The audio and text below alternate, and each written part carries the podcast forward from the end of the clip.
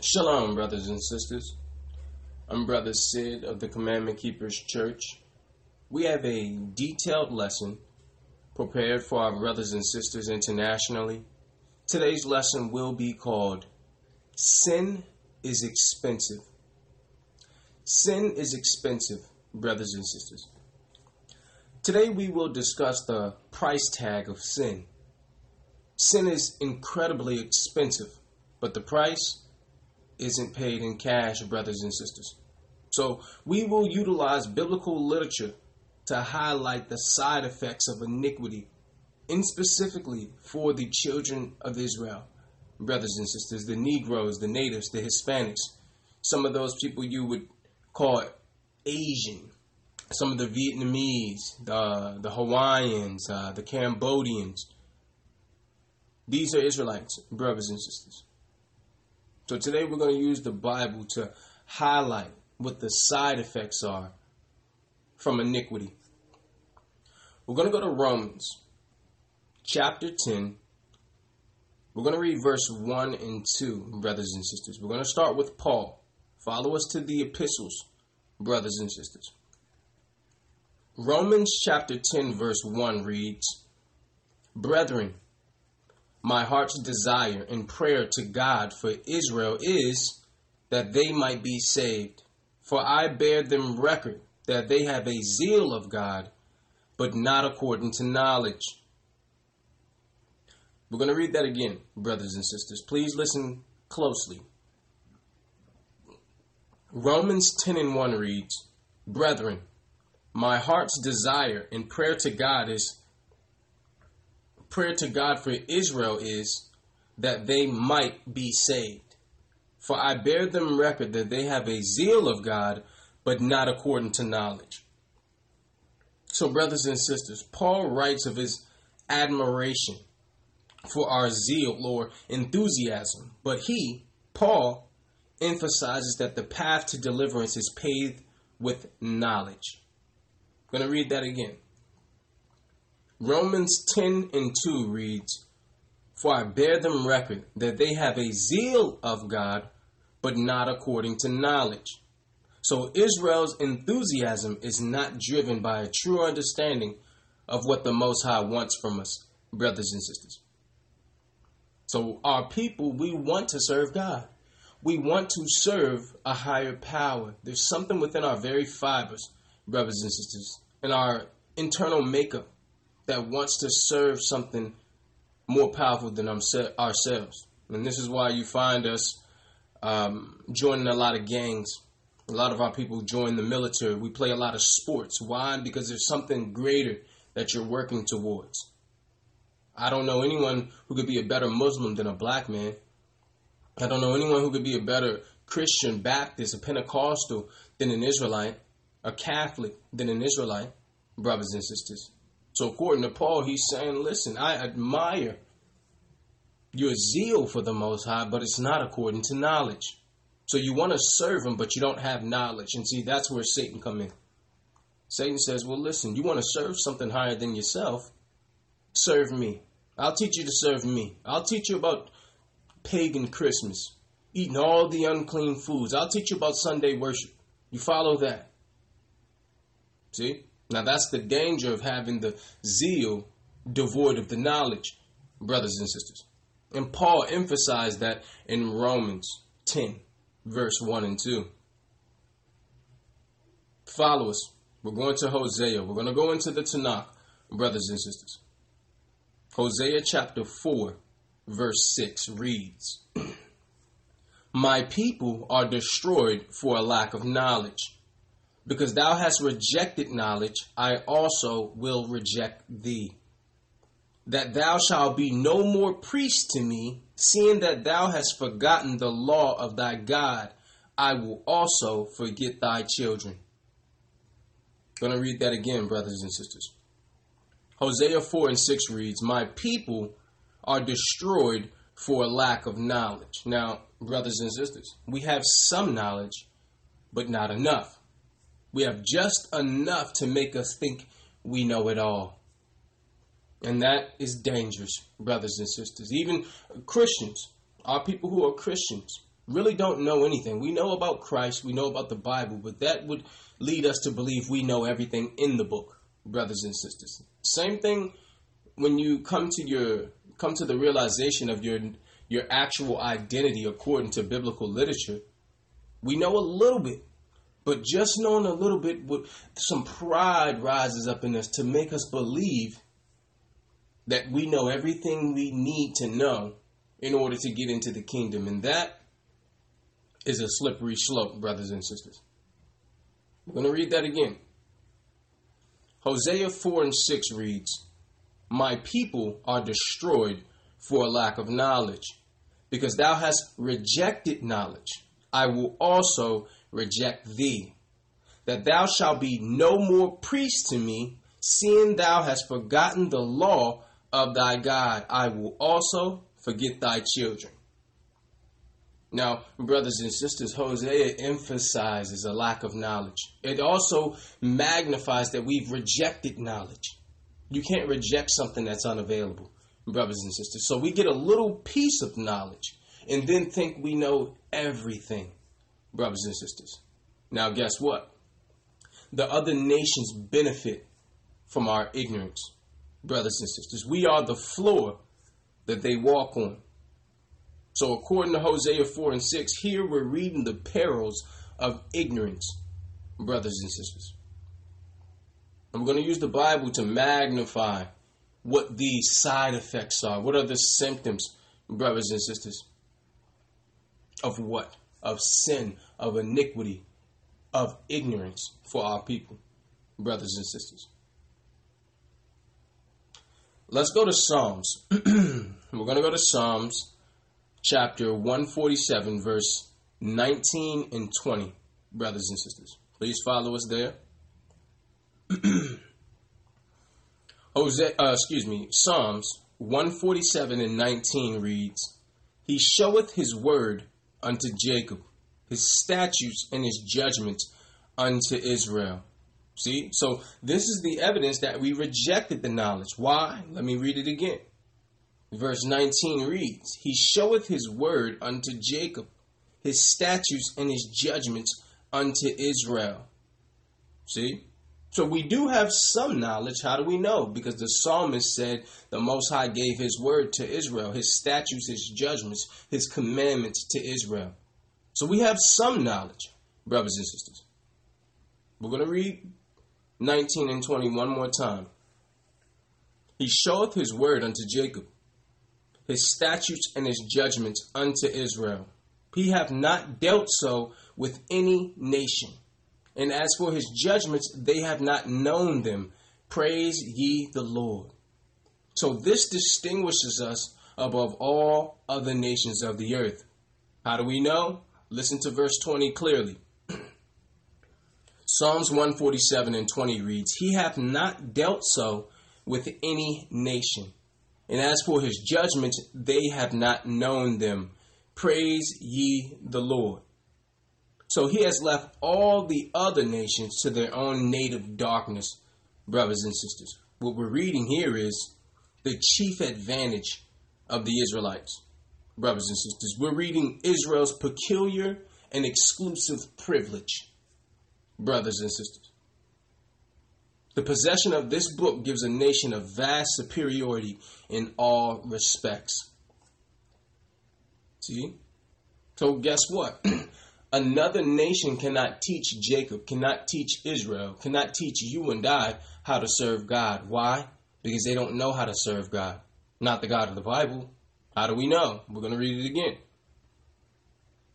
Verse 19 reads he showeth his word unto Jacob, his statutes and his judgments unto Israel.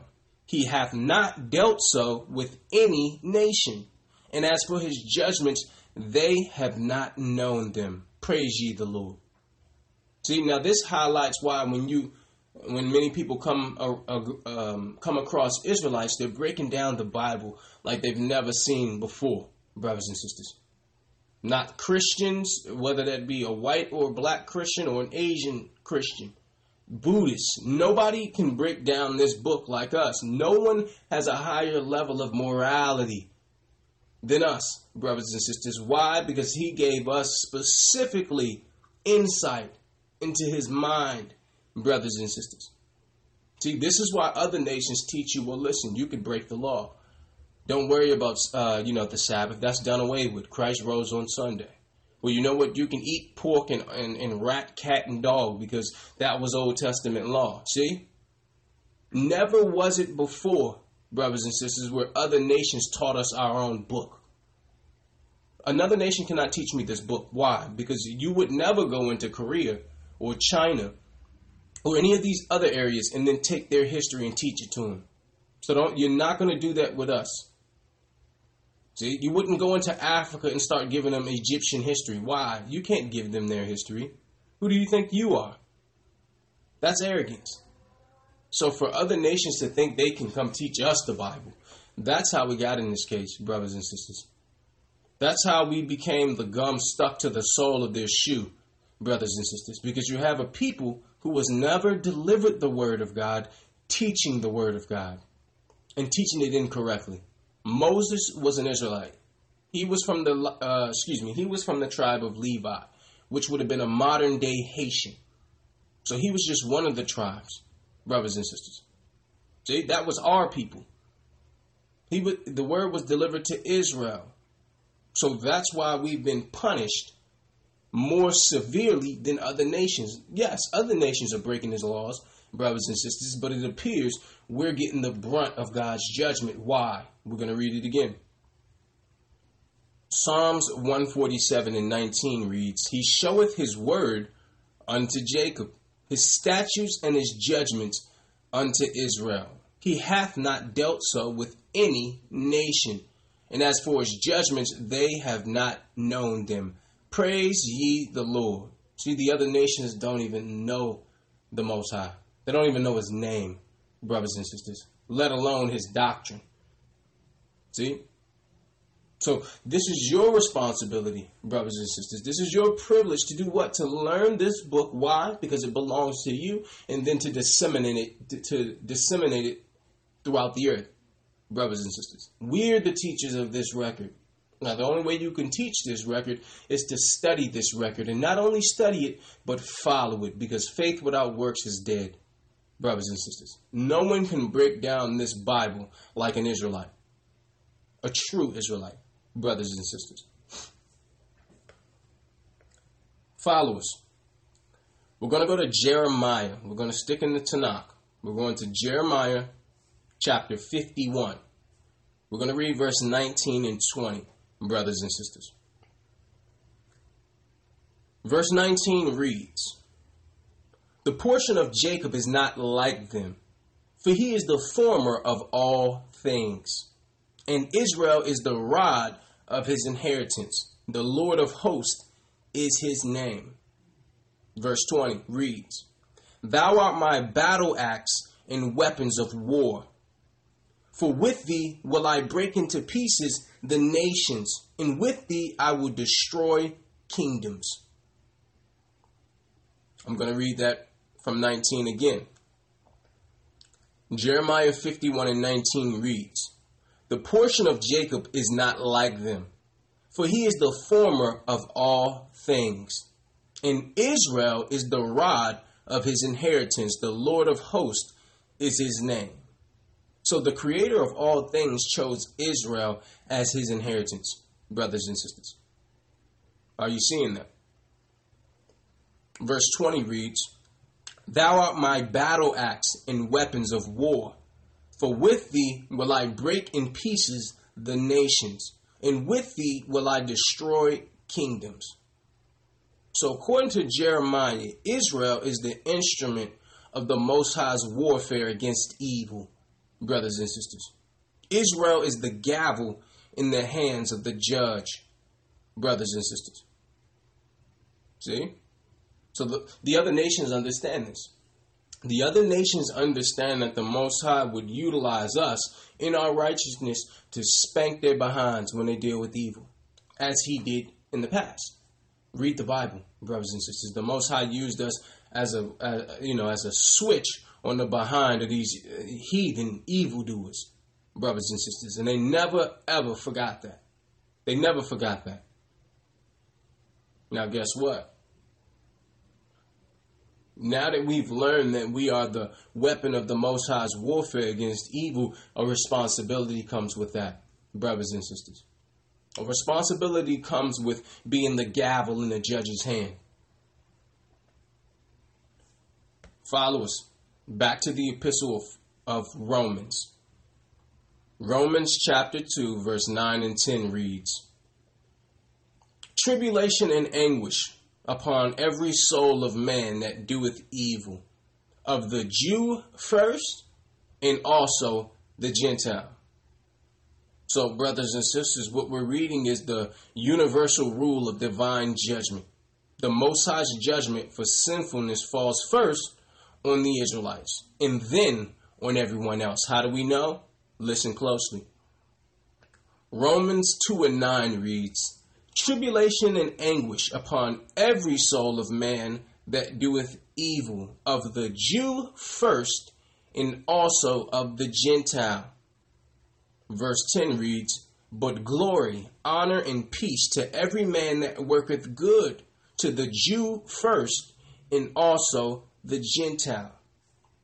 So the greater the privilege, brothers and sisters, will only entail greater responsibility. And due to our elevated status, we receive priority in judgment. Now, I, I, need you to listen closely to verse 10 because there's equity here. This is why I love the Bible. The Most High is so equitable, brothers and sisters. he said, Guess what? Because I gave you my law and left other nations in darkness, if you break my law, being that you're the only one I delivered it to, you will be judged first. You ever notice, uh, you know, when you look at the propaganda machine, the news, anytime our people commit a crime, it's the lead story. It's magnified and blown out of proportion. Anytime a heathen or a Gentile, an unbeliever breaks the law, it's on the back page. but when it's us, see? But the flip side of that is verse 10. Let's read it. Romans 2 and 10 reads, But glory, honor, and peace to every man that worketh good, to the Jew first, and also to the Gentile. So here's evidence of not only the penalty, but the privilege also. So Romans says, listen, if you do evil, Israel, you will be punished first. But also if you if you deal with righteousness, you will be elevated first. To whom much is given, much is required, brothers and sisters. See? To magnify that point, let's go to Proverbs 14 and 4, brothers and sisters.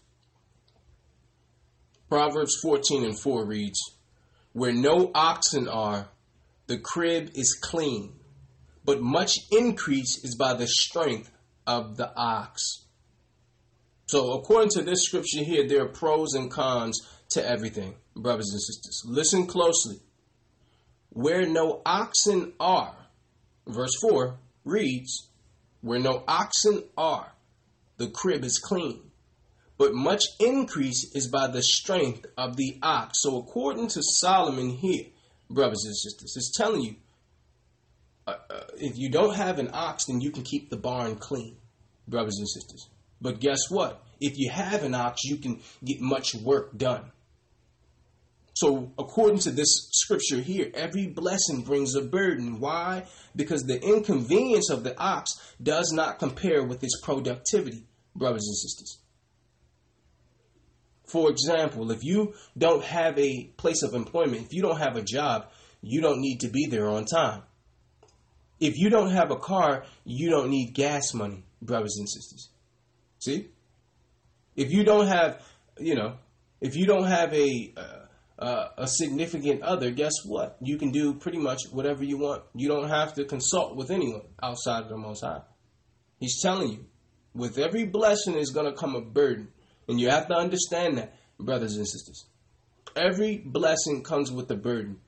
And if you can't handle that burden, then you can't handle that blessing. We're going to read it again.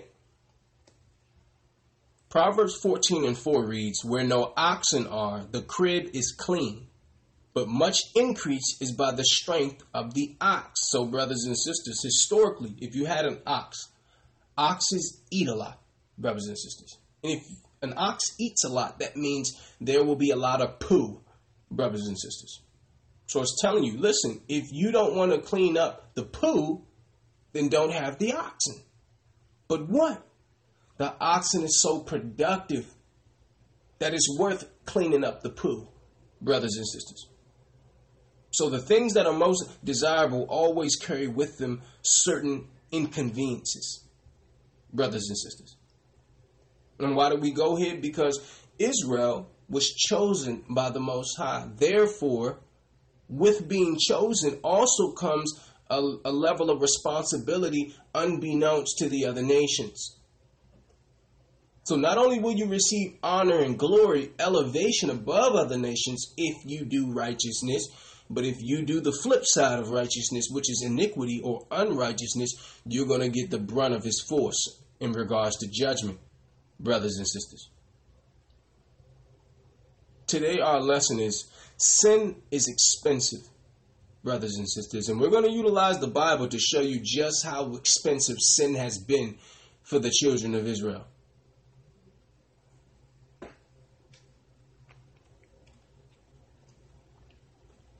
Brothers and sisters, follow us to Psalms 89, verse 30 through 32. Psalms 89 and 30 reads If his children forsake my law and walk not in my judgments, if they break my statutes and keep not my commandments, then will I visit their transgression with the rod and their iniquity with stripes. So look at this, brothers and sisters. According to the psalmist, if you're in covenant, you will not be allowed to go unchastened. See, so we provoke the Most High because guess what? His love is conditional, brothers and sisters. His love is conditional. He's a father. See, a mother, mother just pat you on the back, tell you, "Good job, baby." No matter what you do, a father, it's a little bit harder to to get his approval. And the Most High is telling you, listen, you do what's right, you will be accepted. Now, the flip side of that same coin is if you do wrong, you will be met with a rod. A hard head make a soft behind, brothers and sisters. This is what the Most High is saying.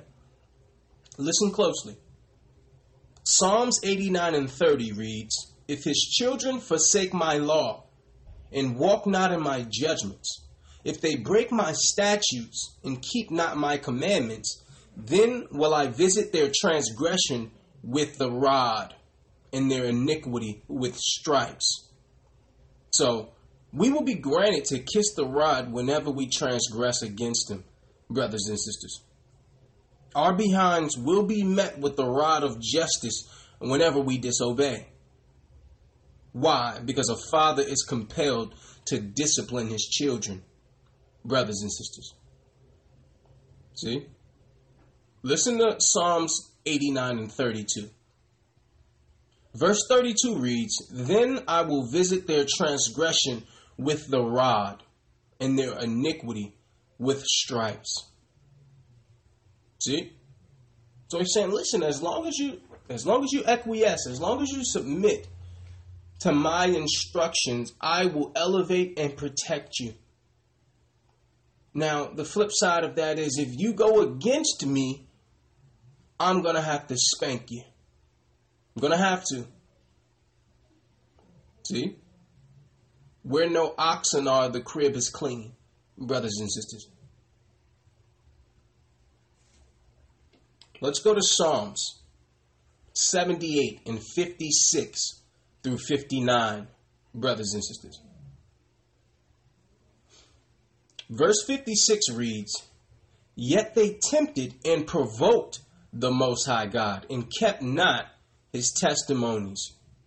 So the idea is that of active antagonism. We provoked the Most High. Listen, listen again. Psalm 68 and 56 read, Yet they tempted and provoked the Most High God and kept not his testimonies but turned back and dealt unfaithfully like their fathers. They were turned aside like a deceitful bow. See? When it says a deceitful bow, that's a bow that could not be depended on, brothers and sisters. Why? It's like having a bow and arrow, but it's off somehow. You're trying to shoot straight, but it's going to the right. So it can't be trusted. He's telling you, listen, Israel was not regarded as dependable. Let me read that from the top, brother. Verse 56 reads Yet they tempted and provoked the Most High God and kept not his testimonies, but turned back and dealt unfaithfully like their fathers. They were turned aside like a deceitful bow. For they provoked him to anger with their high places and moved him to jealousy with their graven images. When God heard this, he was wroth and greatly abhorred Israel. See? So, this is evidence that we refuse to yield allegiance to the Most High. Now, there's something key there, brothers and sisters. Let me, let me read 58 and 59 again. Psalm 78 and 58 reads, For they provoked him to anger with their high places and moved him to jealousy with their graven images. The Most High is a jealous God. Now, some people say, well, hold on. I thought he said envy was a sin. Brothers and sisters, there's a difference between envy and jealousy. Envy is you wanting something that does not belong to you. Jealousy is fear of losing something that does belong to you. We belong to him, brothers and sisters. We're married to him, brothers and sisters. Listen to 59. 59 reads, When God heard this, he was wroth and greatly abhorred Israel. So I know we like to go to the scriptures to say God hated Esau and, and all this. Yeah. But what about when he said he hated Israel? See, we wanted to go here to show you his love was conditional. You can't do what you want to do and then think that God's going to love you. This is not the Christian church. Okay? One Christian told me years ago, you know, God hate the sin and not the sinner. What scripture is that? God hate the sin and the sinner. You're created in his image. Don't you hate? Or are you trying to are you trying to say that you know we have more you know more emotions than the God who created us, whose image we were made in? God hates brothers and sisters. He's highlighting that Israel's disobedience will lead him to hate us, brothers and sisters. See? We never go to these scriptures. We always go to, you know, God loved Israel and hated Esau. Yeah, he hated Esau. Why? Because Esau was disobedient and tried to kill his brother Jacob every time he, you know, every chance he got. See? But also, if Israel do wrong, it would be warranted. The Most High's hate would be warranted on us. So here it is. We have a choice: do righteousness and be protected and elevated. Do unrighteousness and be abhorred, be hated by the Most High God. We provoke the Most High. We antagonize the Most High. We're reading here provocation here. Let's go to Psalms 89 and 38 through 42, brothers and sisters. 80, uh, Psalms 89 and 38 reads, But thou hast cast off and abhorred. Thou hast been wroth with thine anointed. So this magnifies the displeasure of the Most High. It says that He abhorred us, He cast us off, brothers and sisters. Verse 39 reads, Thou hast made void the covenant of thy servant. Thou hast profaned his crown by casting it to the ground. I'm going to read that again. Verse 39 reads, Thou hast made void the covenant of thy servant. Thou hast profaned his crown by casting it to the ground. So here we're reading a suspension of the covenant. The kings have be the kings have been dethroned, brothers and sisters, our people. It's why? Because it seemed like we had lost interest in the Most High, which was our greatest strength, brothers and sisters. Now, what happened subsequent to the the the crown being tossed to the ground and the suspension of covenant? brothers and sisters. Psalms 89 and 40 reads, Thou hast broken down all his hedges. Thou hast brought his strongholds to ruin. All that pass by the way spoil him. He is a reproach to his neighbors. Thou hast set up the right hand of his adversaries. Thou hast made all his enemies to rejoice. So that loss of interest was the precursor to our destruction, brothers and sisters. Our protection has now dissolved, brothers and sisters. See? That that's what happened subsequent. That's what happened following the suspension of covenant. The crown being cast to the ground, brothers and sisters. I'm going to read Psalms 89 and 41. Verse 41 reads, All that pass by the way spoil him. He is a reproach to his neighbors. Thou hast set up the right hand of his adversaries, that thou hast made all his enemies to rejoice. So our enemies make easy prey of Israel. Why? Because we've lost the protection. We've become an object of ridicule, brothers and sisters. See, the other nations now look at us and say, no longer invincible, huh? Why? Because remember, earlier we read that Israel was the Most High's battle axe. We were the belt he used to get the other nations in check. So they were just salivating at an opportunity for us to lose our protection. See? Listen to 42. Psalms 89 and 42 reads, Thou hast set up the right hand of his adversaries. Thou hast made all his enemies to rejoice. So they take pleasure in seeing the tears and troubles of Israel. The other nations are laughing, brothers and sisters, when they look at us. And they see how we're living. They see how we're acting. They love it, brothers and sisters. Why? Because they remember when the Most High used to, you know, use Israel to, to spank their behinds. And now that they have a chance, now that they have a chance to exercise their power over us, they will they will use this time to its fullest extent, brothers and sisters. Because see, guess what? We lost our history through slavery. They never lost theirs. They've been established. None of the other nations have gone into slavery. They have the history. They have the knowledge, brothers and sisters. They know our histrionics. And this is their opportunity to get us back.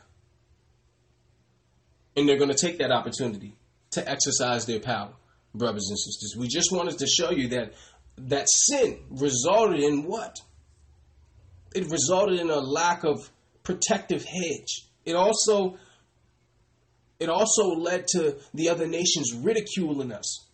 It said that all that passed by him spoil him. So the other nations, they're fighting over who's going to abuse us next, who's going to assault us next. See? You have, the, of course, the Edomite government, the same ones that swung us on trees. So they're using this. And then you have the Asians who move into the hood and open up, you know, beauty supply stores, open up, you know, uh, egg fried rice stores. So they're just now they're making money off of us. And then you have, of course, the Arabs who who open up what? The liquor store down on the on the corner. So the same people that they hate, which is Israel, the battle axe of the Most High, now they all take advantage of us. They use our labor, they use our money. One brother, um, a Jewish brother, uh, a Amalekite, uh, a thief of our of our identity, he said, um, he had a, a, quote that he said, um, he said that our people, he said black people are like liquid cash easily separated from their money. He said, We get money and then we give it to other people who are not like us immediately. See? So not only are we serving them, but we're sending their kids to college. We're buying them foreign cars. We're giving them big houses. They love it, brothers and sisters. They love it. Without us, the whole infrastructure would crumble. Why? Because the table is set on your back while you're on your knees. While you're on your knees, they've set up the whole table on your back. And as soon as you stand up, the game is over. See? We just wanted to show you. We're going into how expensive this sin has been for our people, brothers and sisters. Why? Because we perish for a lack of knowledge. We have no knowledge of how this, you know, how the other nations are viewing us. The Bible's going to give us the insight of how these other nations view this awakening and how they viewed our captivity also. Followers, we're going to Ezekiel chapter 5, verse 14 through 15.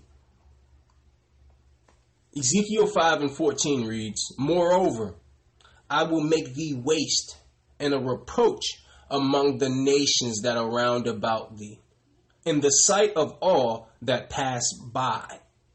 So it shall be a reproach and a taunt, an instruction and an astonishment unto the nations that are round about thee.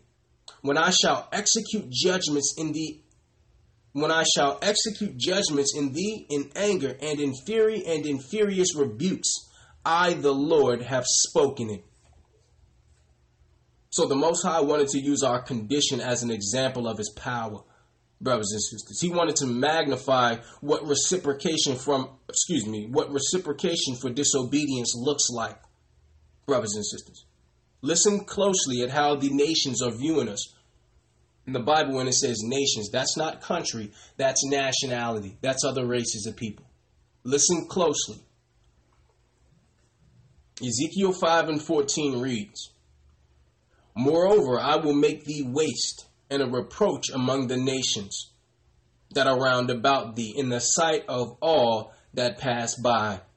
So it shall be a reproach and a taunt, an instruction and astonishment unto the nations that are round about thee, when I shall execute judgments in thee in anger and in fury and in furious rebukes. I, the Lord, have spoken it. See? So such an egregious travesty would act as a warning to the other nations, brothers and sisters. If we proceed in sin, you're going to have more problems than a math book, according to the Bible, brothers and sisters. So he's using this to show his power to the other nations. See, they understood this. They understood this. That's why they're happy they're not in the covenant. Because it's the covenant that we're in with the Most High. It's the marriage that we're in you know, with the Most High. The covenant that we've made that have led to what we're seeing in our communities today. The drug use, the drug abuse, the dope dealers, this, the, the rap music, the, the swinging on poles, the fighting amongst our families, the sex, you know, sexual assault amongst our families, all the curses that we're under, based on what? The price that had to be paid for this this expensive iniquity.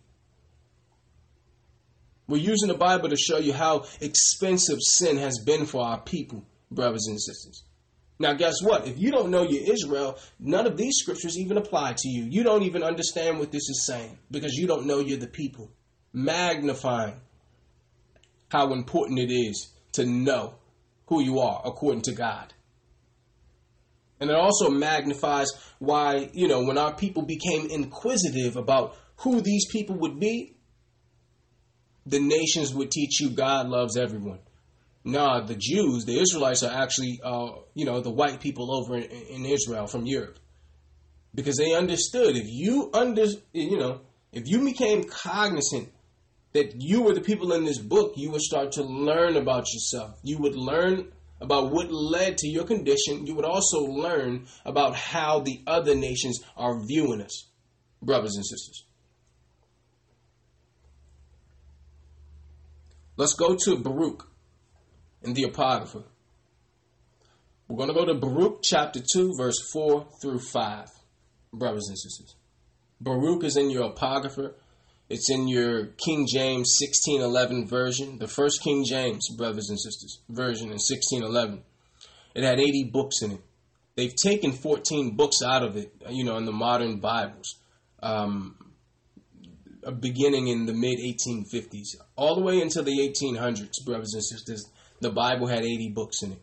Um, before us, we have a Oxford edition, uh, 1611 Bible. We have a Cambridge edition, 1611 Bible, King James Version. If you don't have a 1611 or an apocrypha, because you can buy the apocrypha separate from the 1611, but if you buy the 1611 King James Version Bible, it have all the books compiled into one.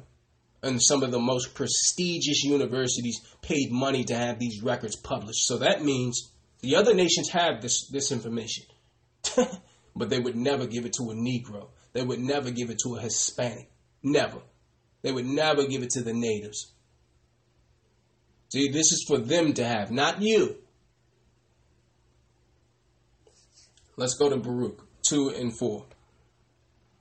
Verse 4 reads, Moreover, he hath delivered them to be in subjection to all the kingdoms that are round about us, to be as a reproach and desolation among all the people round about, where the Lord hath scattered them.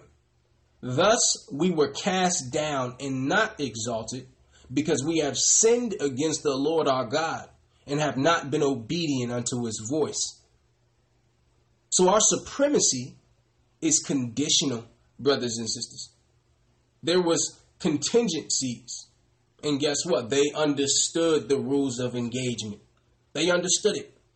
Listen closely, because they understood Baruch 2 and 5. Baruch 2 and 5 reads, Thus we were cast down and not exalted, because we have sinned against the Lord our God and had not been obedient unto his voice. See, they understood the rules of engagement. This is how, in the past, Gentiles were able to acquire slaves. We're reading a moratorium here, brothers and sisters. They understood if they could get us to sin, then they could now exercise their power over us. And we would no longer be the head, but the tail, brothers and sisters. We would be the tail. Are you seeing that, brothers and sisters? See, they know the rules of engagement. They can only engage us physically if we sin. See? Knowledge is power. We perish for lack of knowledge. That's why we went here to give this knowledge to our people to show you there's only one way.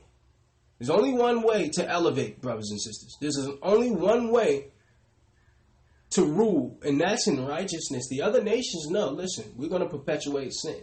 We're going to take young black men, use their music, uh, you know, to perpetuate sin so we can continue to rule over them, so we can continue to have our foot on their neck. We're going to use the Christian pastors to say, listen, you don't have to follow any laws. Eat whatever you want, okay? Forget the Passover. Trade the Passover in for Easter. Forget the Sabbath. Trade that in for Sunday worship. Because why? They understood that the rules of engagement means they can only engage us if we sin. See? It's not like we just want to follow all these laws. We understand rulership comes through what? Law. And we're showing you how expensive sin has been to our people, brothers and sisters. Follow us to Amos in the Old Testament, chapter 3, verse 2. Verse 2 reads, You only have I known of all the families of the earth. Therefore I will punish you for all your iniquities. Listen to that again because he's directing this towards black people. He's directing this to Hispanic people. He's directing this to native people. Listen closely. Amos 3 and 2. You only have I known of all the families of the earth. Therefore, I will punish you for all your iniquities. Why? Because our punishment shall be in proportion to our privileges, brothers and sisters. The closer anyone is to the Most High, the worse off his fall will be, brothers and sisters. The Most High chastens in proportion to his love. Listen to it again verse 2 reads, You only have I known of all the families of the earth. Therefore, I will punish you for all your iniquities. When it says, Only you have I known, therefore our deviancy was unpalatable because he only made the covenant with us out of all the other nations. Out of all the other nations, he dealt with us. Therefore, he had to reciprocate our disobedience with destruction, affliction, obstacles, brothers and sisters. See? You could have took this word to any other nation and said, listen, the God of the Bible said he chose you. You can rule the entire earth and everyone in it if you follow his laws. They would have did it. They would have did it, brothers and sisters. Just imagine the Most High saying, I give you the entire earth. Only thing, the only contingency is you have to implement my laws in the earth. And if you do that, I'll allow you to rule it. And we rejected it, brothers and sisters. To follow these other nations, to follow these other heathens and their culture and what they say we should do. When the Most High delivered us from Egypt, He split the Red Sea for us. And then we go and disobey every rule in the book and come up with an excuse for it and say, well, because Christ died, you know, I, he died for me to sin, to keep sinning. See? Let's go back to Baruch. Baruch in the Apocrypha, chapter 4, verse 6, reads Ye were sold to the nations, not for your destruction, but because ye moved God to wrath, ye were delivered unto the enemies. See? So the greater the privileges, the heavier the punishment for negligence, brothers and sisters. See, this is exactly why they took the Apocrypha out, because listen to it again. Verse 6 reads, Ye were sold to the nations, not for your destruction, but because ye moved God to wrath, ye were delivered unto the enemies. Now the question is, who was sold unto another people. There's only one group of people who ever was sold like cattle, brothers and sisters. And they knew you would start to put two and two together. You would say, hold on. I was sold, my forefathers were sold. Sold to Mr. Jefferson in Rhode Island. Sold to Mr. Jones in D.C. Sold to Mr. White in Philadelphia. See, they knew you would put this together and say, could this be me? Because show me a time in history where white people was ever sold into captivity. And don't don't pull out, you know, the Irish, because the the original Irish were black people. Go do that history. The original Irish were black during the Dark Ages. They were called Dark Ages for a reason. Then you had the Renaissance era, which was called the Rebirth which is when after they took down King James, who was a black man, and then started to put white people in, in his stead. See, because of the, the, the princes and dukes now, when we hear King James, we automatically think white because of the Prince Elizabeth, the Prince Harry, the Princess Diana. That's modern, brothers and sisters. That's modern. I encourage brothers and sisters to get a book called Nature Knows No Color Lines brothers and sisters. Go into some of the history where black people ruled all of Europe, brothers and sisters. King James was king over three different territories at one time. The last time you had one king that that you know had sovereignty over three different areas, and he was a black man. I'm going to read that one more time. Baruch 4 and 6 reads, Ye were sold to the nations, not for your destruction, but because ye moved God to wrath, ye were delivered unto the enemies. So we're reading the punishment for despising his privileges, brothers and sisters. We must stop vacillating between righteousness and sin. Why? Because this is what the result was the wrath of the Most High being sold to serve other people the Most High's like, listen, you want to serve, you know, other gods? You want to serve other people? Well, you're really going to serve them now. Since you don't want to serve me, you're going to go serve a people who, who, you know, who teach you came from a monkey. you're gonna you, you're gonna go serve a people who say the earth came from a big bang. I'm gonna have you serve foolish a foolish nation. See?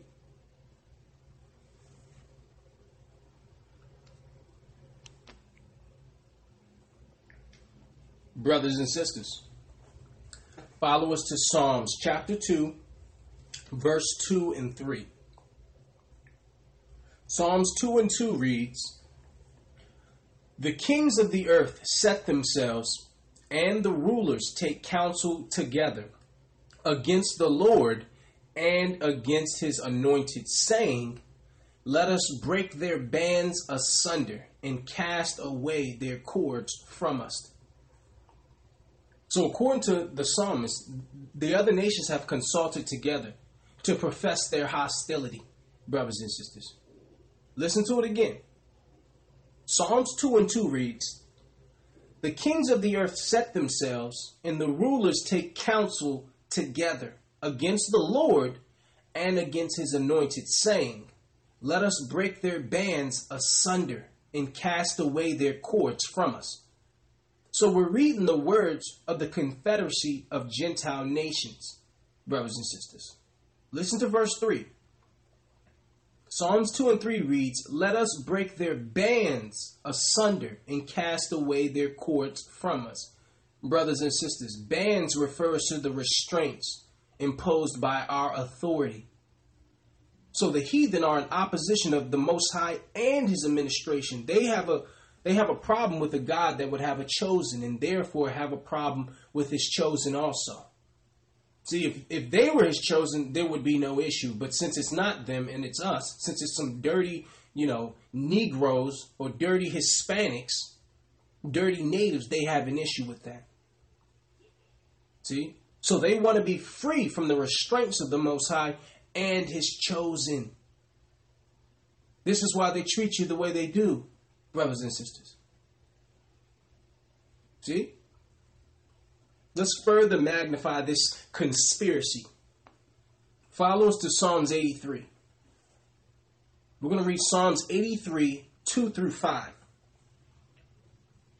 Psalms 83 and 2 reads, For lo, thine enemies make a tumult, and they that hate thee have lifted up the head. They have taken crafty counsel against thy people and consulted against thy hidden ones they have they have said, "Come and let us cut them off from being a nation, that the name of Israel shall, that the name of Israel may be no more in remembrance. For they have consulted together with one consent; they are confederate against thee." See? So the counsel is not up front, it's secret counsel, brothers and sisters. They really have an agenda, but before the people, they'll say nothing. They really have an insidious, sinister plan. Listen closely.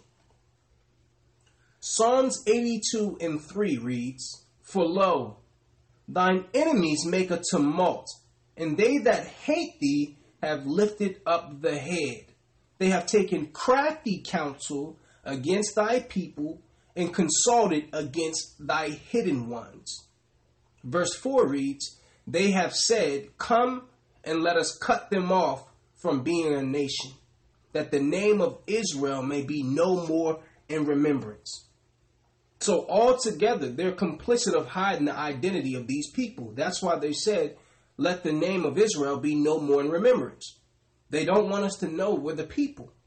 So, what did they do? They set up educational institutions called churches to teach you that, you know, it doesn't matter, all people are the same Matter of fact, the Jews are actually the white people that's in the land now. See?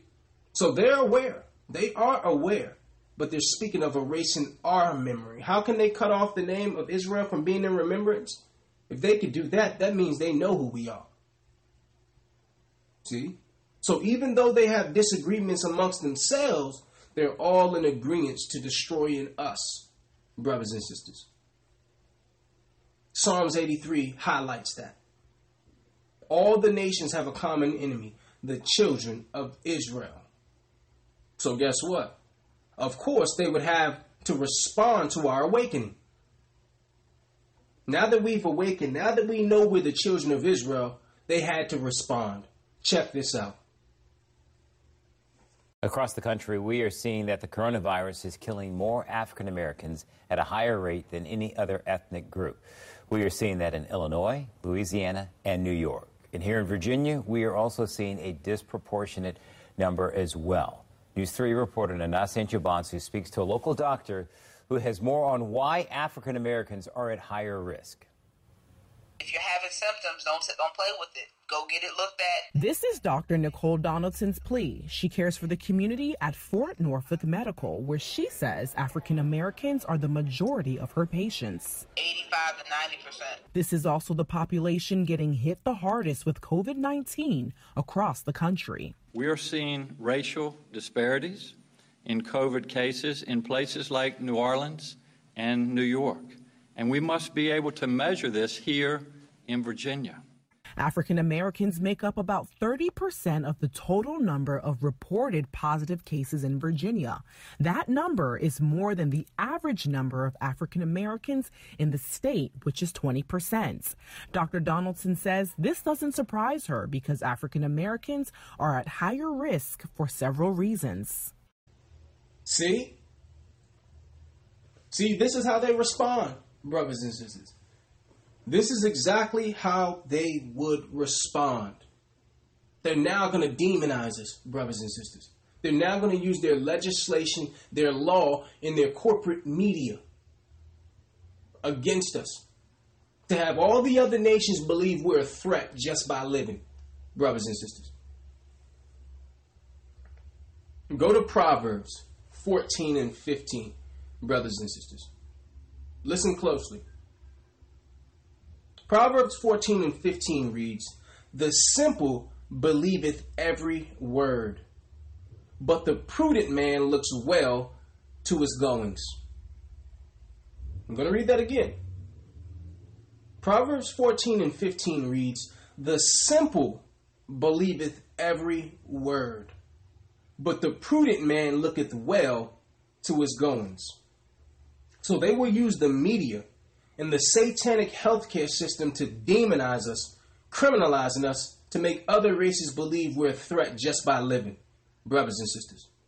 This virus is giving them the opportunity to show their hand about how they've always felt against our people, brothers and sisters.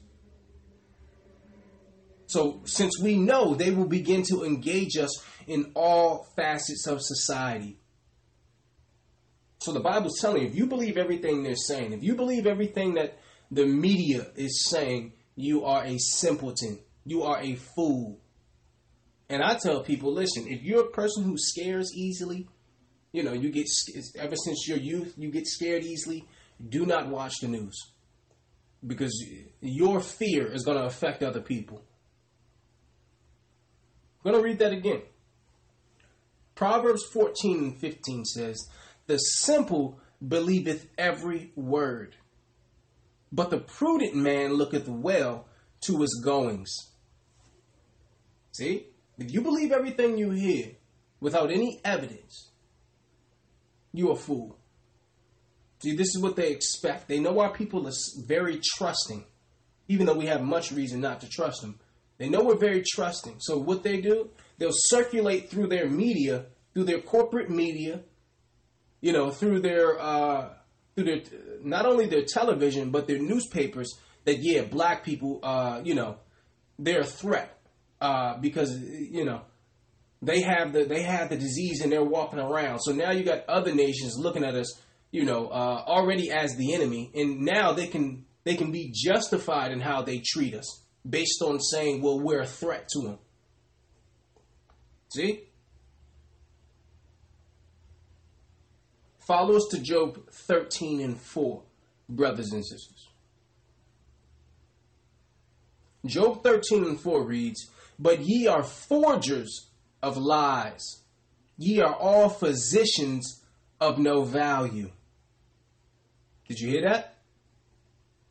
If you didn't, we'll read it again. Job 13 and 4 reads, But ye are forgers of lies. Ye are physicians of no value. See, so the Most High knew that they would start to use their propaganda machine against us. Why? Because Psalms 83 said they needed to cut off our, you know, our memory of who we are. So they're going to use fear to drive you into, you know, into these satanic institutions called hospitals, brothers and sisters. It's the same game every single time.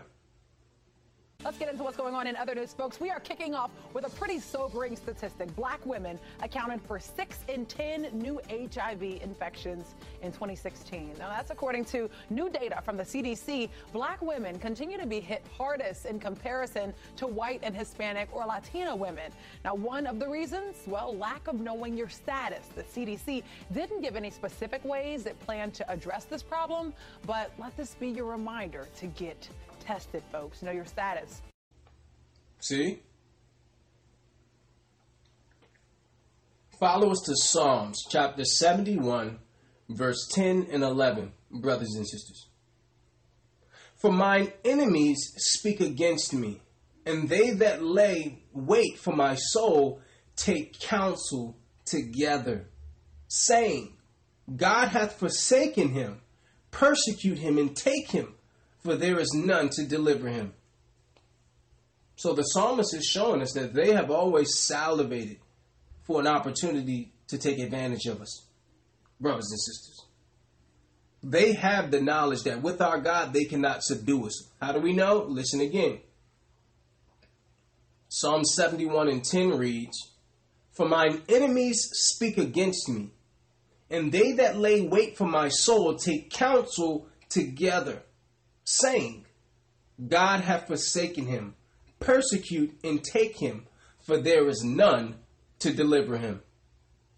See, so they take counsel together about the best way of accomplishing our destruction, brothers and sisters. Verse 11 magnifies the malice of our enemies. They say, well, listen, they've sinned, so God, He's now forsaken them. They don't have any protection. This is the prime time to jump on them. This is the time to get them. And when we get them, make sure we destroy them completely. Make sure they don't get back up. See? We're showing you the, the side effects of sin. We're showing you how, how expensive iniquity is, how expensive unrighteousness is for our people specifically. Now, we're saying all, you know, every person walking the streets of another race has an issue against us? No, we're not saying that. We're talking about the governmental structure. We're talking about the structure of the government. They're all against us, brothers and sisters. It's called the United Nations. Who are they united against? According to the Bible, they're united against God and us, brothers and sisters. And that is the result of our sin. We're going to go to Psalms chapter 80, verse 6. Psalms 80, verse 6 reads, Thou makest us a strife unto, na- unto our neighbors, and our enemies laugh amongst themselves. I'm going to read that again. Psalms 80, verse 6 reads, Thou makest us a strife unto our neighbors, and our enemies laugh among themselves. So they glory, they celebrate in our ruin, brothers and sisters. They take pleasure in our misery, brothers and sisters. They argue over whose turn it is to take advantage of us. See, so when they when they see us acting a fool all up in the hoods, they love it. They're like, as long as they continue to do this, we're going to keep kicking them in the stomach. We're going to keep getting rich off of their back and we're in videos with gold and diamonds and, and flossing and standing on cars with guns and spliffs, when our sisters are swinging up and down poles on these music videos, bouncing, jiggling, and gyrating, they love it. They laugh. They're like, how foolish can these people be? Don't they, don't they know that this behavior is going to warrant us to continue to kick them in the stomach and stand on top of their back? They love it. They're laughing at us, brothers and sisters. When they see us fighting each other in the streets, when they see us calling each other niggers and, and bees, they love it. It's funny to them, it's, it's, it's comedy to them, brothers and sisters. See? This is why we would never put the Bible down, because the Bible gives us insight that we could never know about how they're viewing us, brothers and sisters, about how they feel about us brothers and sisters, about their plans, their secret councils, their conspiracies. Why does it seem like everyone else is above us? Why does it seem like everyone has a problem with us? What have we done? We've done nothing to you. See? They remember the history. They know who we are. And they know that we used to spank their tail when we, you know, when we were a people. During the time of, you know, when we had kings like David, Saul. See, they remember, they have that history. Their history is well intact. Ours is not, brothers and sisters. So they remember those times and they're like, uh uh-uh, uh, that will never happen again. We're going to kick you and stomp you until you're dead. You will never tell us what to do again. See? They love it, brothers and sisters. They love to hear music about selling drugs to our own people. They love to hear us talking about killing each other. Now, guess what? The same hip hop music, if a white man was saying the same stuff that our people are saying, I'm to shoot a nigger, I'm going to sell dope up in the neighborhood, the coke and the keys. If somebody else was saying that, we would call them racist, brothers and sisters. If someone else was saying they would do to us what our own people are saying they would do to us, we would call them racist. I mean, how foolish can we be? How blind can we be, brothers and sisters? Let's go to Lamentations 2 and 15. We're going to read 15 through 17, brothers and sisters. Listen closely.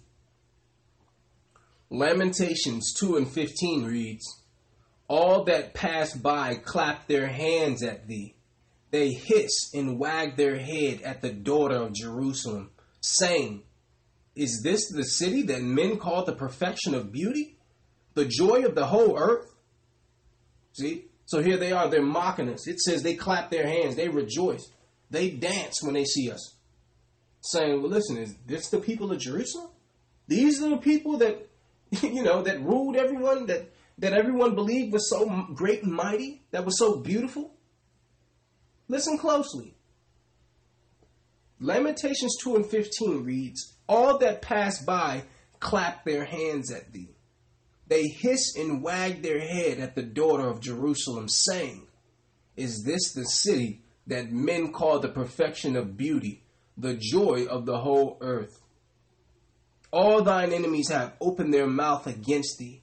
They hiss and gnash the teeth. They say, We have swallowed her up. Certainly, this is the day that we looked for. We have found. We have seen it. So the wicked love seeing the godly suffer, brothers and sisters. When it says they clap their hands, that's a way of rejoicing brothers and sisters. They take satisfaction in the misfortune of our people. They think it's funny. They're happy about it. They're jovial. They're joyful about it, brothers and sisters. Lamentations 2 and 17 reads, The Lord hath done that which he devised. He hath fulfilled his word that he had commanded in the days of old. He hath thrown down and hath not pitied and he hath caused thine enemy to rejoice over thee. He hath set up the horn of thine adversaries. See? So they longed for our destruction and rejoiced when it took place, brothers and sisters. They earnestly desired our fall from preeminence, and the Most High allowed it because we disobeyed Him. See? This is how expensive sin has been to our people, brothers and sisters. This is how expensive it has been.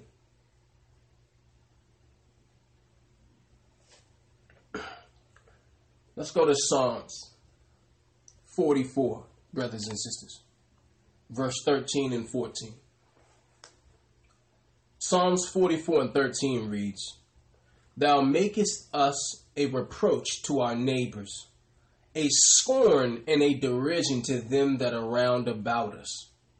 Thou makest us a byword among the heathen, a shaking of the head among the people.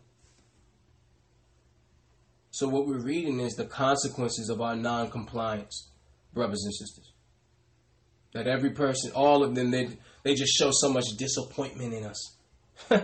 They're, you know, you're supposed to be the people. You're supposed to be the chosen people. Hmm?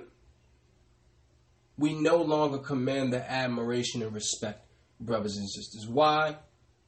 Because our continued disobedience, our continued non compliance, our inability to submit, brothers and sisters. And the other nations are having a ball on our behalf. See?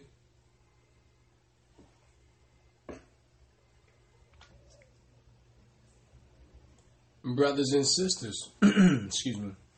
Brothers and sisters, follow us to Psalms chapter 22. We're going to read Psalms 22, verse 7 and 8. Psalms 22 and 7 reads All they that see me laugh me to scorn. They shoot out the lip, they shake their head, saying, He trusted on the Lord, that he would deliver him. Let him deliver him, seeing he delighted in him. This is a gesture of Gentile satisfaction, brothers and sisters. Instead of having pity, they laugh and mock. Listen closely, because you can only get this information from the Bible. This is the only place you can get this information. He's now giving you the insight on how the Gentiles are viewing us and our condition. Listen closely. Psalms chapter 22, verse 7 says, All they that see me laugh me to scorn. They shoot out the lip, they shake their head, saying, He trusted on the Lord, that he would deliver him. Let him deliver him, seeing he delighted in him. They take pleasure in seeing our derision, brothers and sisters. Our suffering is comical to the Gentiles. We're reading the side effects of sin. See? That's what we're reading. All of this, the mockery, how they're mocking us behind closed doors, how they're conspiring against us behind closed doors. And then before us, what's wrong, brother? No, racist. No, everyone's the same. See, we always knew there was something else. We always knew that people felt a certain indignation against us but couldn't understand why. It's not because you're black, brothers and sisters. See, that's naive. I used to, as a young man, I thought, why would they hate me just because of my skin color?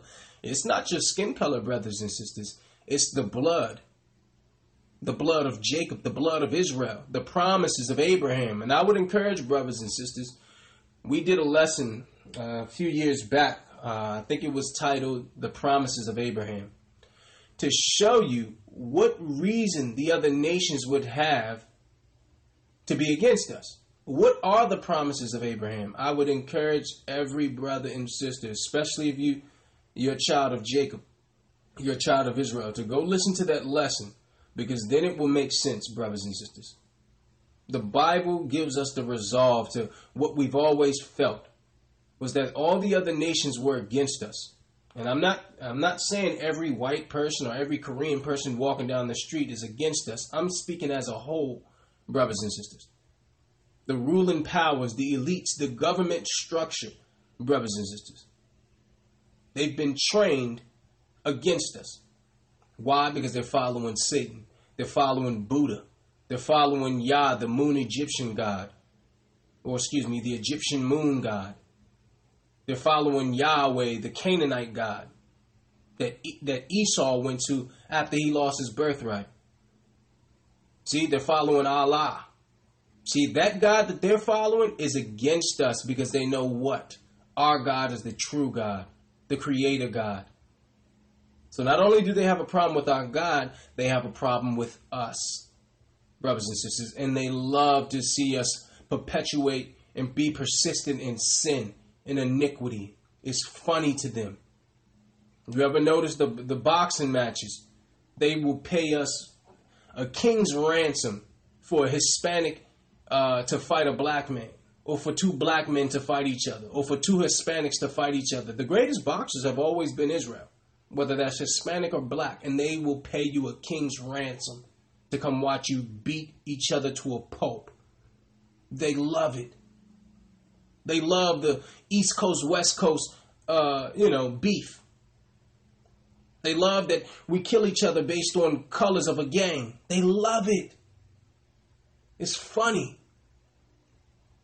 For me personally, when I learned this information, brothers and sisters, I, I made sure that um, I always treated my brothers and sisters with the highest level of respect, especially before other nations.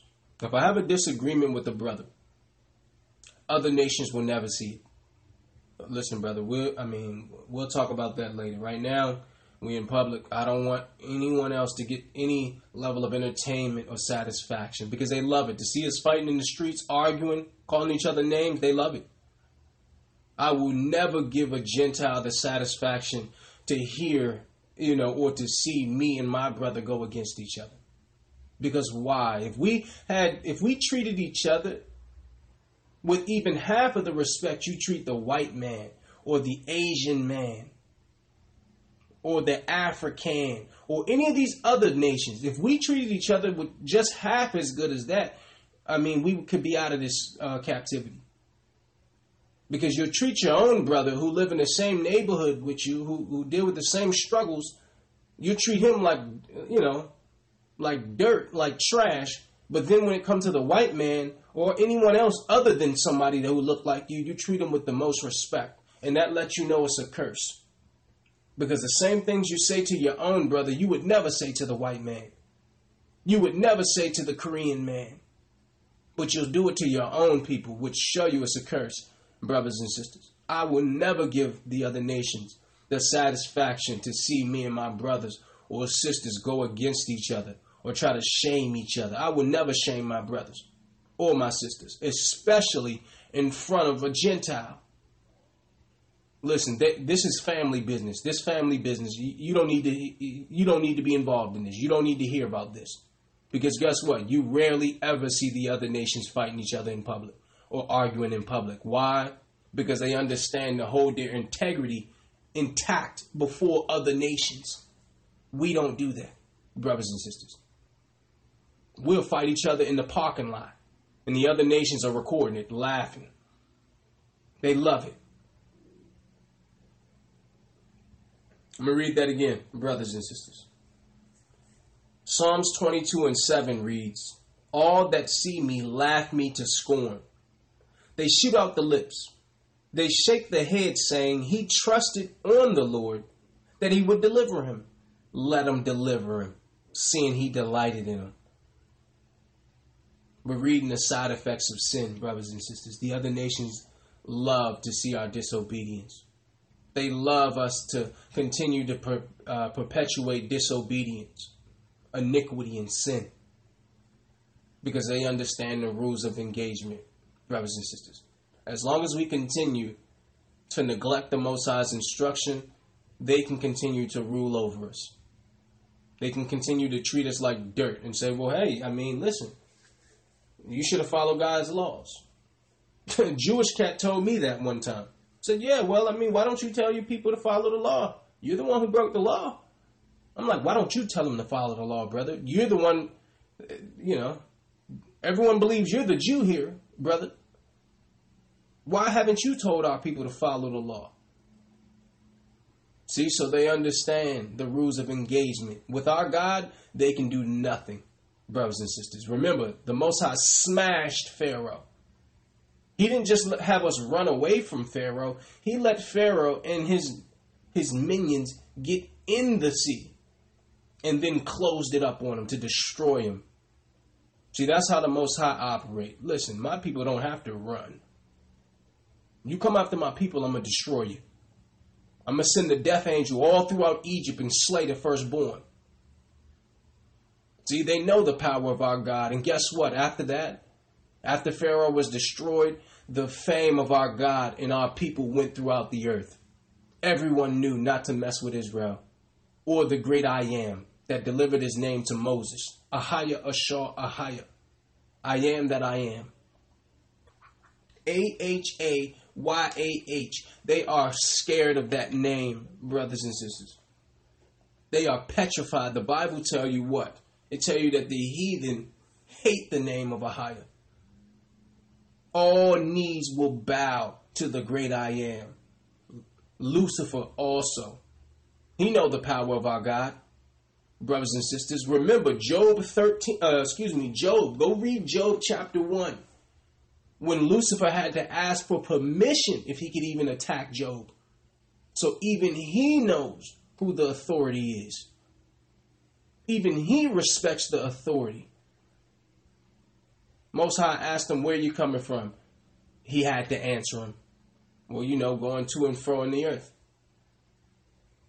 Then he asked for permission to afflict Job.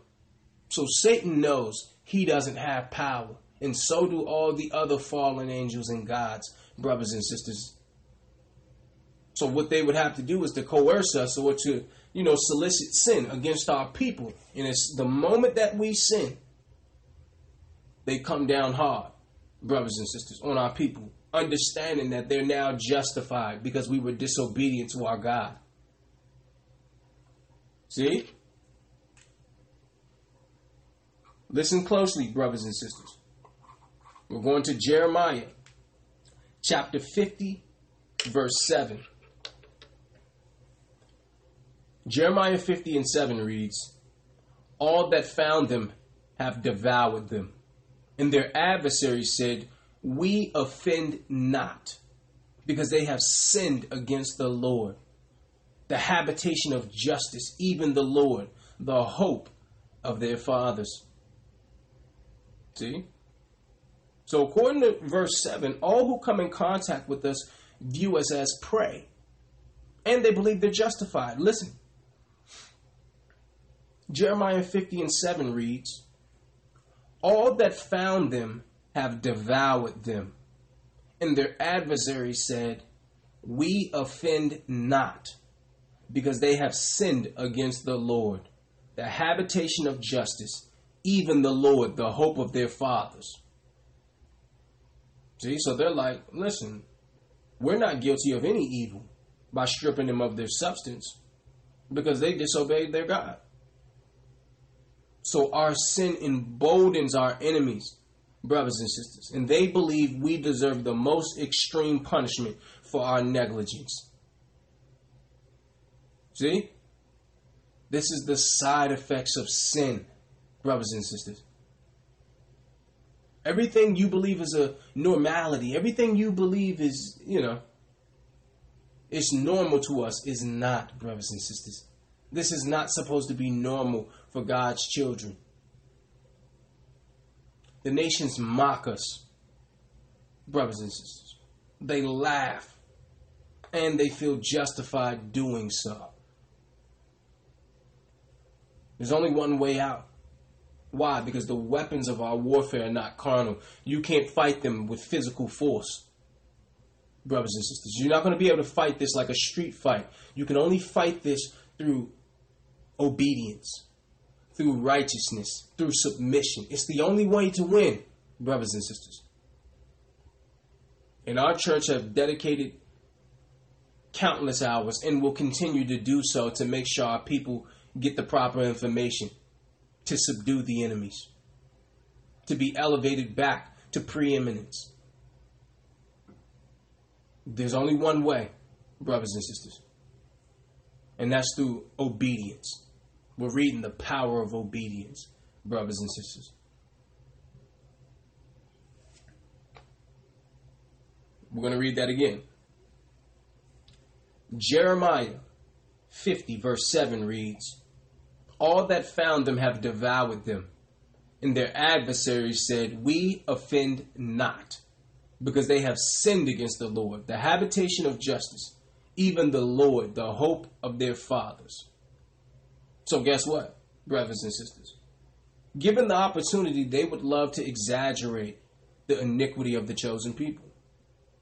You notice that anytime we do something, it's front page news. When when Bill Cosby was going through his situation, he was being they were they were on a smear campaign. They pulled out about hundred women. about forty five years later. Now listen, I'm not condoning what the brother did. I don't know if he did it or not. If he did do it, he deserved to be in jail. But how come when it was the Epsteins and, and the Weinsteins and the Weinbergs, how come when it, you know, when it was them, it was back page news? It wasn't being publicized. See? When it was R. Kelly, it's front page. ABC, NBC, Fox. And guess what?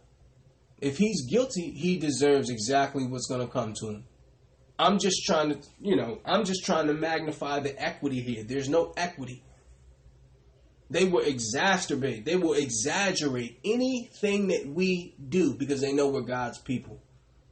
And then we'll sit, they'll sit back and mock the Most High and say, look, these are supposed to be your chosen people. These are supposed to be the beauty of the world. This is supposed to be the gavel in the judge's hand. And look at them. Operating like heathens like bastards. They love it, brothers and sisters. It's time to come together. It's time to get right, brothers and sisters. We're going to Daniel 9 and 16. Daniel 9 and 16 reads, O Lord, according to all thy righteousness, I beseech thee, let thine anger and thy fury be turned away from the city Jerusalem, thy holy mountain. Because for our sins and for the iniquities of our fathers, Jerusalem and thy people are become a reproach to all that are about us. So here it is. Daniel appeals to the righteousness of the Most High, brothers and sisters. Why? Because the Most High's righteousness demands that He forgive us when we confess. See? Listen to it again. Daniel 9 and 16 reads, O Lord, according to all thy righteousness, I beseech thee, let thine anger and thy fury be turned away from thy city Jerusalem, thy holy mountain, because for our sins and for the iniquities of our fathers, Jerusalem and thy people are become a reproach to all that are about us. So our enemies celebrate our destruction. Daniel's magnifying that. They're consumed with laughter, brothers and sisters. Daniel was begging the Father. He said, I beseech thee. He's begging the Father, please, have mercy. If we turn from our iniquity, please give us some resolve. Take this burden off of us. And the Most High is faithful to do just that, brothers and sisters. But you can't do what you want to do and then expect there to be no consequences, brothers and sisters. That's not realistic, especially for our people. It seems like every time we do something wrong, we get caught. You look at the white man and the Asian and the Korean and the African, and it seems like they're doing just as much dirt, but they're getting away with it. Why? Because they're not God's chosen people. See? It's just like having you being a parent, having two children. You leave the house for work, you tell the oldest child specifics of what to do and what not to do. Now, if you come back home and that specific child, let's say both children, do exactly as you you admonish them not to do, Guess what? Guess who's going to get the greater judgment? The one you left in charge. See? The one you gave the direction to is going to get the brunt of the judgment, the punishment. See, the Bible said he delivered his word unto Jacob, unto Israel, and he didn't know any other people. Means he didn't have an intimate relationship with anyone else. And guess what? The closer you are to God, the greater your judgment. Ask Moses. Moses did one thing and didn't receive the promised land. Why? Because the Most High said, Moses, you knew better. You knew better. You were too close to me. You were too close to me, Moses. And because of your disobedience, you will never see the land. to show you where no oxen is, the crib is clean. Every burden, excuse me, every blessing comes with a burden, brothers and sisters. And this is the burden that came with that blessing, brothers and sisters. I'm going to read that again. Daniel 9 and 16 reads, O Lord, according to thy righteousness, I beseech thee, let thine anger and thy fury be turned away from thy city Jerusalem, thy holy mountain. Because for our sins and for the iniquities of our fathers, Jerusalem and thy people are become a reproach to all that are about us. So the question is, brothers and sisters, how do we fight? How do we fight this, brothers and sisters? There's only one way, and it's not physical. Let's go to 2 Corinthians 10 and 3. We're going to read 3 through 6, brothers and sisters, because the question is, how do we fight? Paul gave us the answer in 2 Corinthians. 2 Corinthians 10 and 3 reads, For though we walk in the flesh, we do not war after the flesh. For the weapons of our warfare are not carnal, but mighty through God to the pulling down of strongholds, casting down imaginations and every high thing that exalteth itself against the knowledge of God, and bringing into captivity every thought to the obedience of Christ, and having in a readiness to revenge all disobedience when your obedience is fulfilled. Mm. I want you to document those scriptures, brothers and sisters, because when we battle, our weapons are not the material. Excuse me. When we battle, our weapons are not material, but spiritual, suited for spiritual warfare. Relying on carnal methods with carnal thinking is the true stronghold. Listen to it again. 2 Corinthians 10 and 3 reads, For though we walk in the flesh, we do not war after the flesh. For the weapons of our warfare are not carnal, but mighty through God to the pulling down of strongholds, casting down imaginations, and every high thing that exalteth itself against the knowledge of God, and bringing into captivity every thought to the obedience of Christ. And having in a readiness to revenge all disobedience when your obedience is fulfilled. So we are compelled to battle against our carnal way of thinking and doing, brothers and sisters. In verse 6 lets us know we must renounce carnal weapons in order to fulfill obedience. See? It's the only way, brothers and sisters. You can't fight this physically. You can fight this spiritually, brothers and sisters, through obedience. Not only obedience, brothers and sisters, but repentance.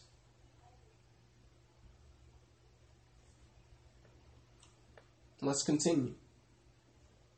Let's go to Ezekiel 35 and 10 through 12. Ezekiel 35 and 10 reads, Because thou hast said, These two nations and these two countries shall be mine, and we will possess it, whereas the Lord was there. Now I got to stop there, brothers and sisters, because when it says these two nations, these two countries, this is referring to Judah and Israel. Israel was the northern kingdom amongst the split after Solomon. Judah is the southern kingdom.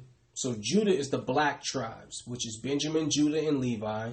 You have the Negroes, of course, the Negroes of America, um, the the Haitians and the Jamaicans, those from the West Indies. These are the the southern kingdom, which is Judah, and then you had the northern kingdom of Israel, um, which you'll read all throughout the Bible those were the more native, the Hispanic tribes. So you had, you know, Zebulun, Reuben, um, you had Ephraim, you had Issachar, which are, you know, you had the Mexicans, the Puerto Ricans, the Brazilians, the Costa Ricans. See, those are the northern kingdom. So when it says these two nations, it's talking about the split between the children of Israel, the northern kingdom and the southern kingdom. Let's go back. Ezekiel 35 and 10 reads, Because thou hast said, These two nations and these two countries shall be mine, and we will possess it, whereas the Lord was there. Therefore, as I live, saith the Lord God, I will even do according to thine anger, and according to thine envy, which thou hast used out of the hatred against them, and I will make myself known amongst them when I have judged them. So, verse 10, brothers and sisters, tells you that the other nations, predominantly the Edomites, said, Listen, Israel shall be my possession. I will own them. they used to say, you know, when we were young, you're going to go to jail, you're going to be somebody's girlfriend. That's what we're, that's what's being said here, brothers and sisters.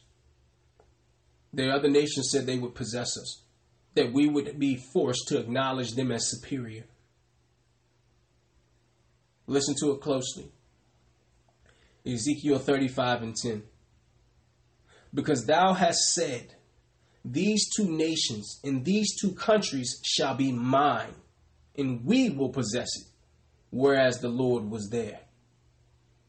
Therefore, as I live, saith the Lord God, I will even do according to thine anger and according to thine envy, which thou hast used out of thy hatred against them, and I will make myself known amongst them when I have judged thee. Verse 12 reads, And thou shalt know that I am the Lord, and that I have heard all thy blasphemies which thou hast spoken against the mountains of Israel saying, They are laid desolate, they are given us to consume. So listen to them pontificate, brothers and sisters. According to the Bible, they saw us. They saw how the Most High reproved us, how he rebuked us, how he chastised us and said, you know what? The Most High is angry with them. Let's let's you know let's take advantage of them. Let's take advantage of them at this point because listen, their God is angry with them. They have no protection. Let's go after them now. Now, according to the scripture, brothers and sisters, our obedience will garner reciprocation from the Most High to the heathen. Listen to it again. Ezekiel 35 and 11 reads, Therefore, as I live, saith the Lord God, I will even do according to thine anger and according to thine envy, which thou hast used of thy hatred against them. And I will make myself known amongst them when I have judged thee. So, according to verse 11, the Most High is telling you that they had anger against us and they were envious of us, brothers and sisters. And that anger and envy culminated into hatred. And the Most High is going to reciprocate those emotions against the same people who felt that way about us. But guess what? Only if we're obedient, brothers and sisters. See? So, Israelites are a living testament of resilience, brothers and sisters, because many of our people could never prove that the other nations had aught against us. So you can only find that information in the Bible. Now, one thing would help you find that information, and that's the knowledge of who you are. Because if you don't know you're the Israelites, then you're reading all these scriptures and thinking they don't apply to you. See, this is why they keep telling you it doesn't matter who you are. You know, God created everyone the same. What scripture is that? What scripture is that? Because you can't tell me it doesn't matter, you know, when David, Solomon, Saul, Christ, Paul, Peter, Ezekiel, Jeremiah, these were all the same race of people. And you're telling me that doesn't matter.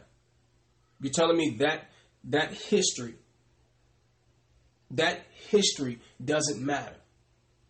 For us to realize that all of the, the, the prophets in the Bible, the disciples, were of my lineage. They were my family. That matters. So I don't care if you're a Christian pastor, whether you're black, Korean, or white. For you to say it doesn't matter who these people are is ignorant. Try to go to Asia and tell them it doesn't matter who the samurais are or who the Romans were. You would never go into Rome and say, well, it doesn't matter who Julius Caesar was. It doesn't matter who this was and who that was. You would never do that to them, but then when it comes to us, you'll say it doesn't matter. That's a slave's mentality. That's a slave's mentality to say it doesn't matter who your forefathers are. Oh, it matters.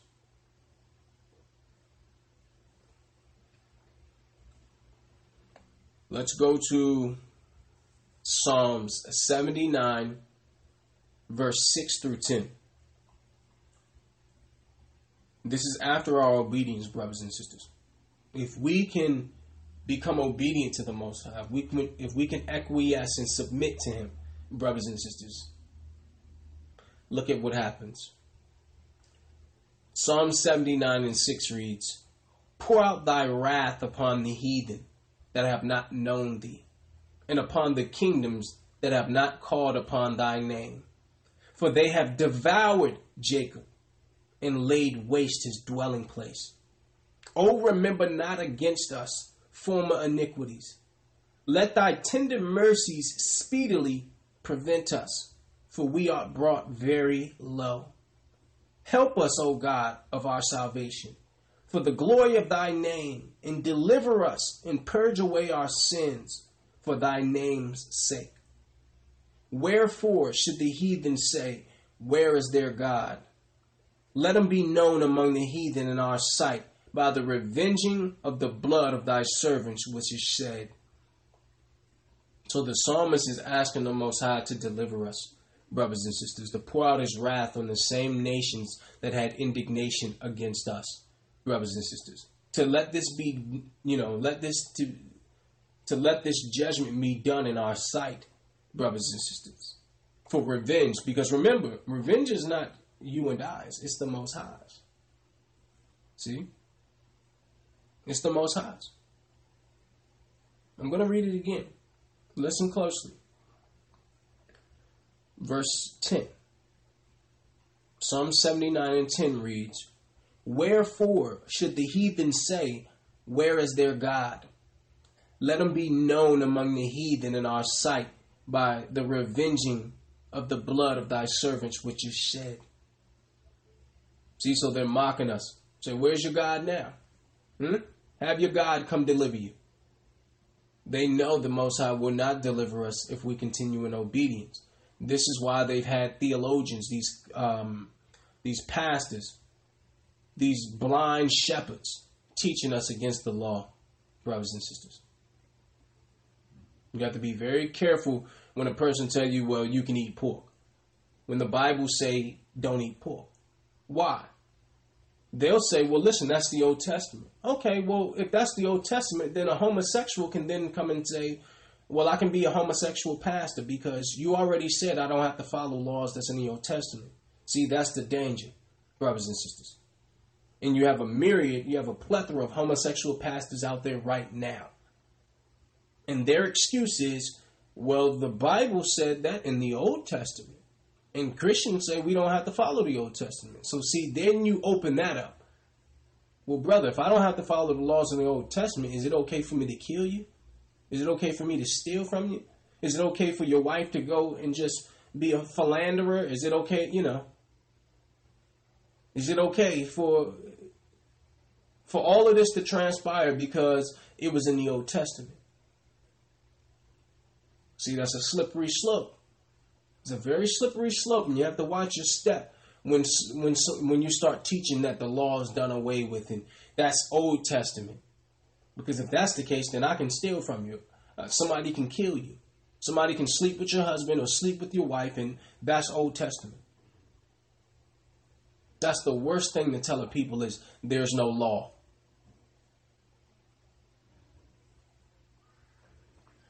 Let's go to Isaiah 61 and 7, and we'll end it here, brothers and sisters.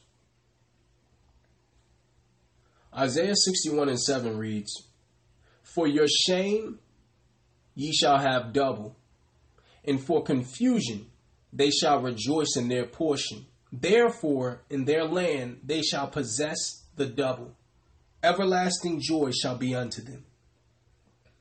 So, this is what will be reciprocated for obedience, brothers and sisters. Listen to it closely.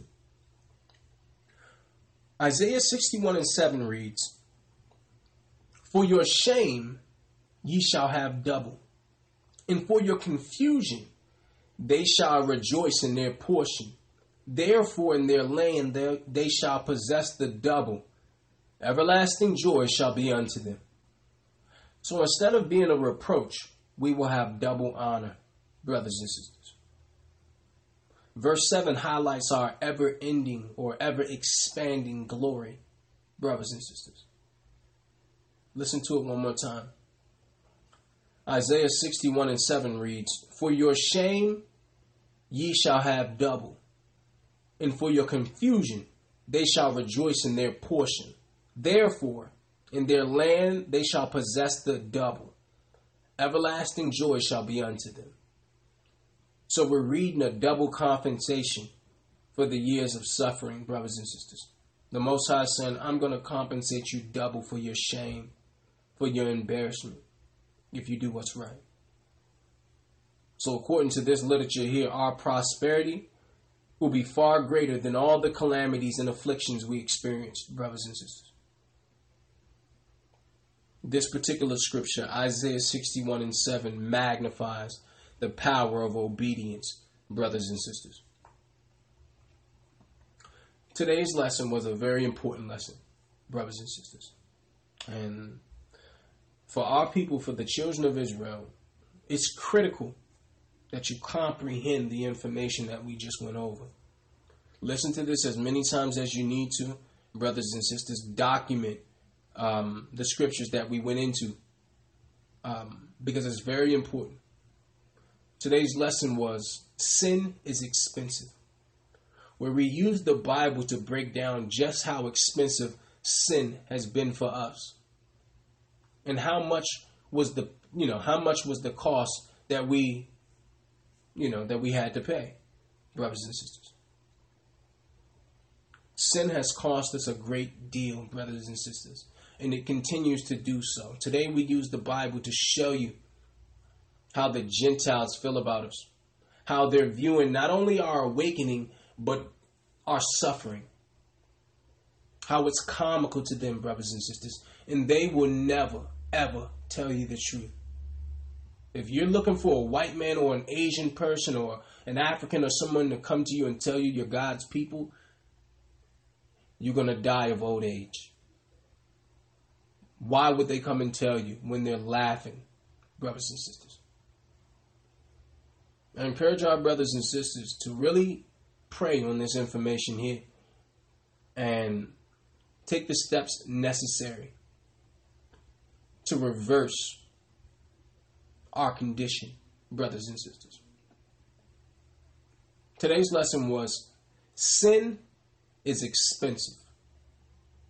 We want to say, Kwam Yasharala, sin no more.